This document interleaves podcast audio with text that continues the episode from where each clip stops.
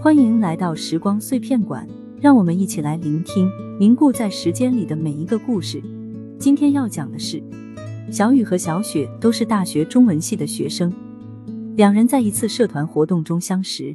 小雪静静地站在一旁听别人讨论，小雨注意到了她，主动上前与她打招呼。从此，两人开始频繁碰面，一起参加社团活动，逐渐熟悉起来。两人性格不同，但却有着共同的文学兴趣。小雨活泼开朗，小雪害羞内向，小雨总是能逗笑小雪。两人在一起总是笑声不断，他们喜欢讨论文学作品，一起分享对生活的感悟，文学越拉近了两人的距离。一天，小雨鼓起勇气向小雪表白，小雪羞红了脸，终于答应了。从此，他们确定了恋人关系，两人会一起去图书馆学习，一起去公园散步。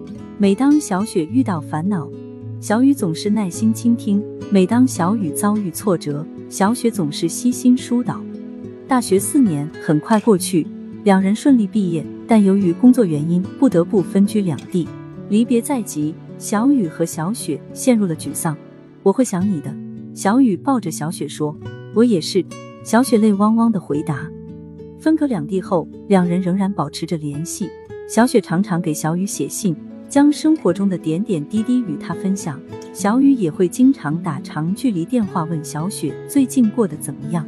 可是没有了面对面的陪伴，两人的思念日益加深。1年过后，小雨决定求职到小雪所在的城市。然而就在准备求职信的前一天，小雨接到了小雪要与他分手的消息。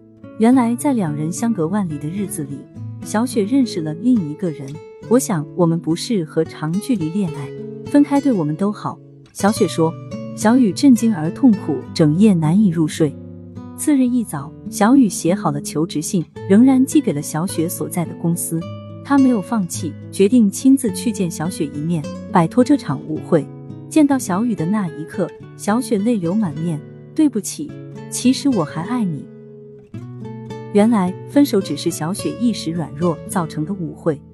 经历了这场噩梦般的分离，两人终于重新走到了一起。